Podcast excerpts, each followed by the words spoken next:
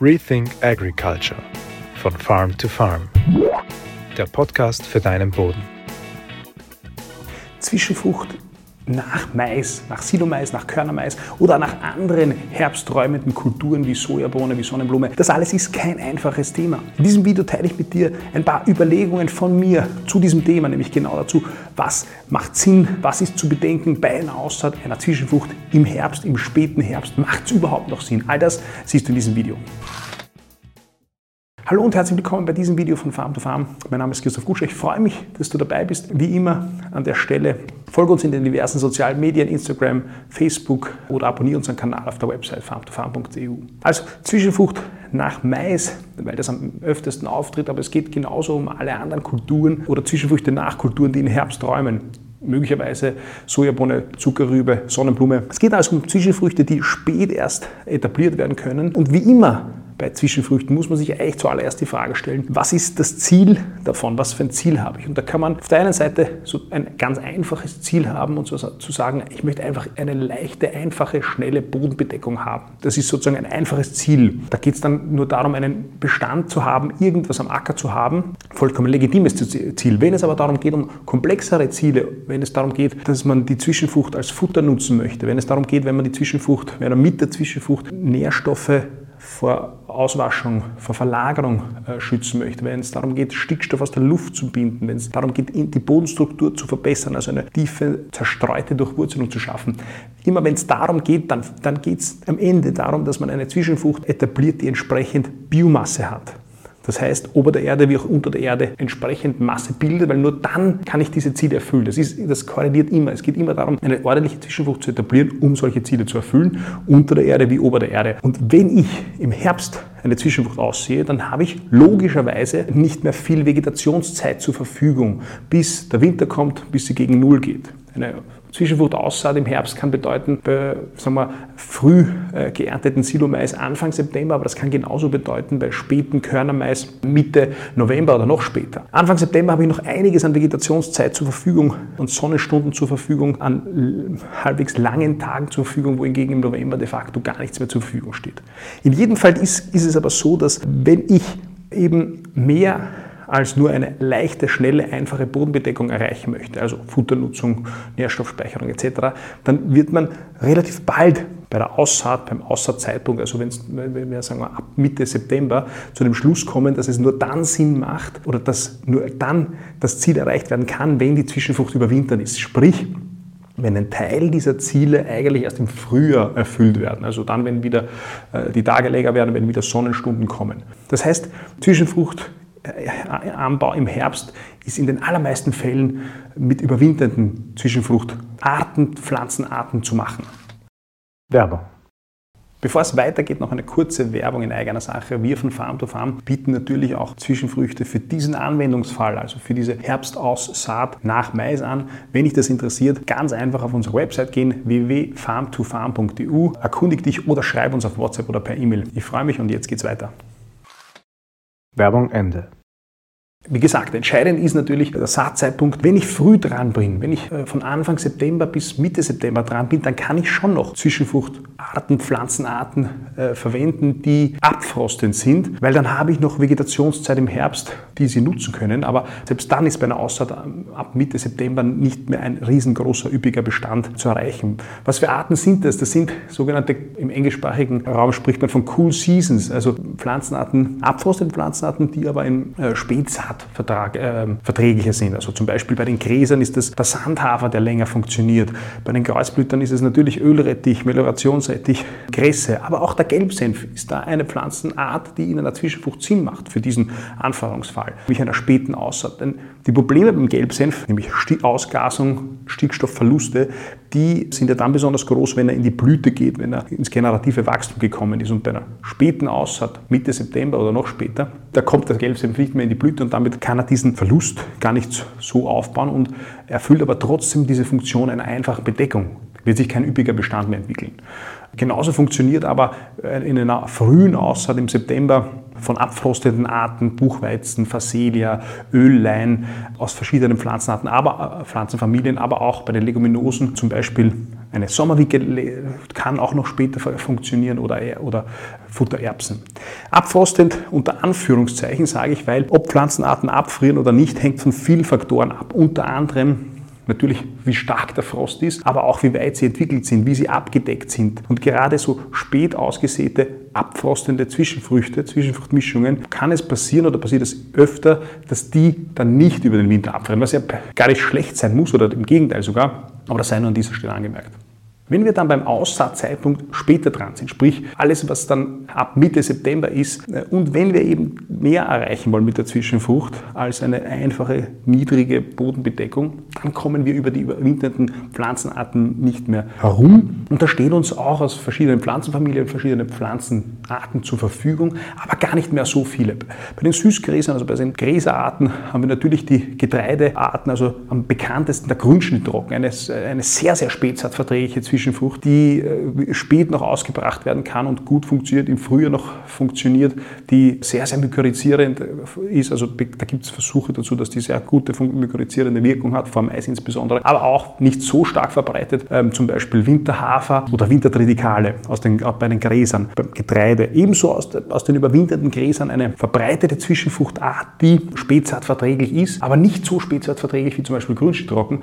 Das ist das Welsche Weidelgras oder italienische Reihgras, also aus der Familie Gräser ebenso, aber ein klassisches Futtergras, das zum Beispiel im Landsberger Gemenge ist. Das Landsberger Gemenge ist ja eigentlich so eine uralte Zwischenfruchtmischung, bestehend aus, meistens bestehend aus äh, eben welschem Weidelgras oder italienisches Reihgras, pannonischer Wicke äh, und italienischer äh, und Ikanatglee seit Jahrzehnten oder fast schon 100 Jahren gibt es die Mischung und funktioniert, aber eben die funktioniert auch nicht äh, Ende Oktober oder Mitte Oktober, sondern die will früher gesät werden. Und so ist es eben dann auch bei diesem welschen Weidelgras, dass das nicht so spät verträglich ist wie ein Grünschnittrocken. Aus der Familie der Kreuzblütler stehen uns bei den überwinterten Pflanzenarten zum Beispiel ganz bekannt die Winterrübse oder der Perko zur Verfügung oder der Winterfutterraps. Die, sind, die benötigen geringere Aussatzstärken als zum Beispiel Grünschnittrocken, sind äh, aufgrund, einfach aufgrund der, der Korngröße logischerweise und sind auch sehr, sehr robuste, relativ spätsaatverträgliche, also insbesondere der, der, Grün, äh, der, die Winterrübse, relativ spätsaatverträgliche Zwischenfruchtarten. Und bei den Leguminosen, da haben wir noch die grobkörnigeren Leguminosen, die winterharten, zum Beispiel Winterfuttererbse, zum Beispiel äh, bei den Winterwicken die pannonische Wicke oder die zottelige Wicke. Und beim Klee, der spätsaatverträglich und überwinternd ist, insbesondere der Inkarnatklee. Es gibt natürlich noch andere winterharte Kleearten, aber so spätsaatverträglich, unter Anführungszeichen spätsaatverträglich, ist am ehesten der Inkarnatklee. Allgemein gilt, dass die Leguminosen, wenn man jetzt eine Mischung hat aus Grünschnittrocken, Kreuzblütern und Leguminosen, dass je später die Aussaat ist, desto schwieriger tun sich die Leguminosen im Herbst. Wenn es passt und die Bedingungen passen, können sie im Frühjahr nochmal durchkommen.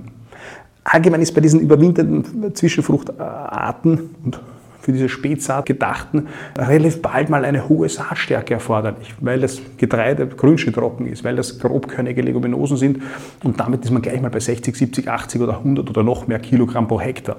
Wir sind also auch bei den überwinterten Zwischenfruchtarten, stehen uns wesentlich weniger Pflanzenarten zur Verfügung wie bei einer klassischen Sommerzwischenfrucht, die wir im August anbauen oder Ende Juli anbauen. Das heißt, das Sortiment unter Anführungszeichen wird schwieriger und es ist ein enormer Unterschied, ob ich bis zum 15. September aussehe, da kann ich eben noch eine ganz schöne Anzahl an abfrosteten Arten verwenden oder ab, ob ich ab dem 15. September anbaue und wie lange dann. Und je später die Aussaat ist, desto weniger kann man natürlich riskieren und desto einfacher sollte man natürlich auch dann die Zwischenfruchtmischung gestalten. Was die Aussaattechnik betrifft, und da sind wir dann eben schon bei diesem Thema, geht es natürlich auch von ganz einfach mit dem Düngerstreuer ausbringen bis hin zu Seetechnik und ordentlicher Drillsaat. Ähm, wann ist was sinnvoll? Meines Erachtens nach, je, je, höher das Risiko ist, dass der Börder einfach schon spät ist oder dass sich, nicht die, dass sich die Pflanzenarten nicht mehr entwickeln können, desto eher greifen würde ich dann, wenn ich dann Ende, Ende Oktober bin, würde ich dann eher zu einer einfachen Grünschnittrocken greifen, zum Beispiel den und den ausstreuen. Wenn ich aber äh, eine komplexere Mischung habe, wenn ich mehrere Ziele damit erreichen möchte, dann macht es schon Sinn, die auszusehen mit einer Drilltechnik, wenn ich schon investiere in Saatgut, dann macht es schon auch Sinn eben, dass diese verschiedenen Pflanzen auch gut abgelegt sind. Es ist ja ohnehin immer bei einer Zwischenfruchtmischung die Saatgutablage ein, ein, ein, ein Kompromiss, weil die verschiedenen Pflanzenarten aus den verschiedenen Pflanzenfamilien natürlich auch verschiedene Anforderungen an die Saatgutablage, an die Saatguttiefe haben. Aber so komme ich noch am ehesten dorthin. Deswegen ist es meiner Meinung nach, wenn ich eine Zwischenfruchtmischung anbaue und rechtzeitig dran bin, es sinnvoll da auf die, eine Drilltechnik, auf eine Drilltechnik äh, zuzugreifen. Warum macht überhaupt eine Saatgutmischung Sinn? Auch bei diesen Spätsaat-Zwischenfrüchten, bei diesen Herbst-Zwischenfrüchten nach Mais, nach Soja äh, oder nach Sonnenblume. Ganz einfach. Auch hier gilt das Gleiche wie bei den Sommerzwischenfrüchten. Eine Zwischenfrucht aus mehreren Pflanzenarten ist einfach anpassungsfähiger. Das heißt, wie auch immer die Bedingungen sind, es wird immer Pflanzen geben, die damit besser umgehen können und andere Pflanzen, die schon weniger gut damit umgehen können. Und mit einer Mischung kann ich das ausgleichen, bin einfach anpassungsfähiger. Die Mischung hat natürlich auch verschiedene Auswirkungen positive Auswirkungen auf das Bodenleben, auf das Biom im Boden. Und das kann man eigentlich ganz gut bei diesen winterharten Zwischenfruchtarten und Familien sehen, nämlich Süßgräser, wenn ich sage Grünschnittrocken auf der einen Seite, der ist sehr stark mykorrhizierend, also sehr, sehr bekanntermaßen sehr, sehr gut Mykorrhiza fördernd, hat starke Wurzelausscheidungen. Das Gras fördert allgemein die Bodenbiologie sehr stark. Auf der einen Seite, auf der anderen Seite die Leguminosen, die äh, Stickstoff fixieren. Das Nummer eins Ziel meistens, wenn man an Leguminosen denkt. Ähm, also vielleicht nicht aber immer, äh, was vielleicht oft ein bisschen auch zu kurz gedacht ist. Leguminosen können viel, viel mehr, die können auch sehr gut Phosphor aufschließen, zum Beispiel manche Leguminosen. Äh, und dann aber die Kreuzblütler, die nicht mykorrhizierend sind, die also keine Mykorrhiza fördern, die der Mais aber will im Folgejahr, die dafür aber Tiefwurzeln, Pfahlwurzler sind, Bodenstrukturen aufbrechen können und so weiter. Das heißt, unter der Erde fördert eine Mischung natürlich auch ein diverses Biom und kann verschiedene Funktionen besser entwickeln, besser voranbringen wie einzelne Pflanzenarten. Was sind jetzt Risiken bei so Zwischenfruchtaussaaten im Herbst nach zum Beispiel Mais? Ganz klar, das beginnt schon mal mit der Aussaat. Ich habe, die Bedingungen sind einfach wesentlich schwieriger wie bei einer Zwischenfrucht nach Wintergetreide, die ich irgendwie Mitte August aussehe, wo man sicher noch ausreichend Vegetationszeit hat, wo oft auch die Aussaattechnik sich leichter tut wie im, in einem nassen Herbst, wo vielleicht gar nicht oder nur wenige Stunden pro Tag die Sonne scheint. Und, äh, hat also schon mal zum Beginn mit der Aussaat, wie gehe ich das überhaupt an mit der Aussaat?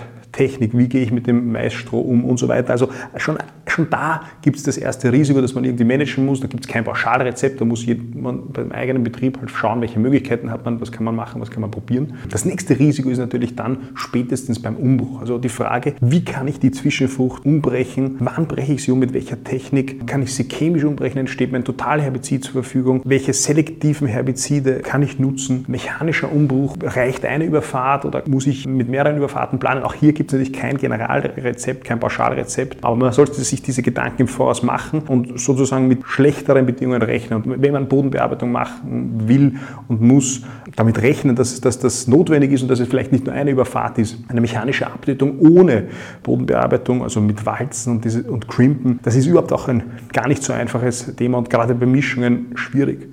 Nächstes Thema, das man berücksichtigen muss, ist Wasserhaushalt. Eine überwinternde Zwischenfrucht, die im Frühjahr lange steht, die kann natürlich dafür sorgen, vor allem in Trockengebieten, wo man mit Frühjahrstrockenheit zu kämpfen hat, dass sie, wenn es da, geht's dann, wenn es dann darum geht, dass die bis April steht oder vielleicht sogar noch länger, dass die den Oberboden austrocknet. Das heißt, da muss man sich überlegen, kann ich irgendwie frühzeitig eingreifen, kann ich sie frühzeitig Umbruch brechen. In anderen Regionen, wo man nicht mit Frühjahrstrockenheit zu kämpfen hat, sondern wo es eher nass ist, kann aber auch passieren, dass diese Zwischenfrucht, die winterharte Zwischenfrucht, den Boden zu lange nass lässt wenig Verdunstung zulässt aufgrund der Biomasse, sodass äh, eine Bearbeitung sogar schwieriger werden kann. Und dann ist natürlich noch nach der Aussaat des Mais zu berücksichtigen, die, das, die, die Stick, in der Stickstoffdüngung sind vielleicht Maßnahmen notwendig. Also es kann so sein, dass auf, wenn, viel, wenn die Zwischenfrucht viel Biomasse hat, zum Beispiel ein Grünschnittrocken mit einem weiten CN-Verhältnis, dass dann bei der Umsetzung im Frühjahr Stickstoff gebunden wird und weniger freier Stickstoff zur Verfügung steht. Der Grünschnittrocken hat zwar im Herbst den Stickstoff gespeichert, aber gibt ihn erst später ab. Und um das, diese Stickstoffsperre, die im Frühjahr passieren kann, insbesondere wenn man weniger Bodenbearbeitung macht oder wenn man überhaupt Direktsaat macht, die muss man natürlich auch, sollte man berücksichtigen und im Voraus dann vielleicht schon wissen, dass man frühzeitiger mit einer Stickstoffdüngung mithilft, einsetzt, um eben da dem Mais, insbesondere dem Mais, eben über die Sprünge zu helfen.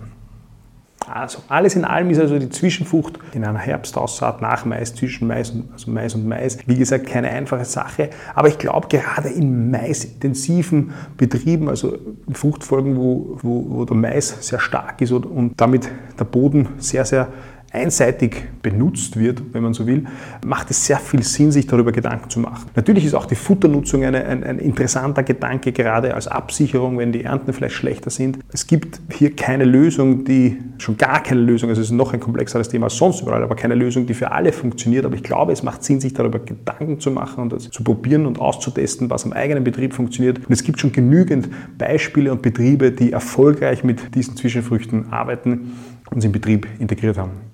Also, ich hoffe, du hast aus diesem Video was mitnehmen können. Ich hoffe auch, dass wir uns beim nächsten Mal sehen. Bis bald. Rethink Agriculture von Farm to Farm. Der Podcast für deinen Boden.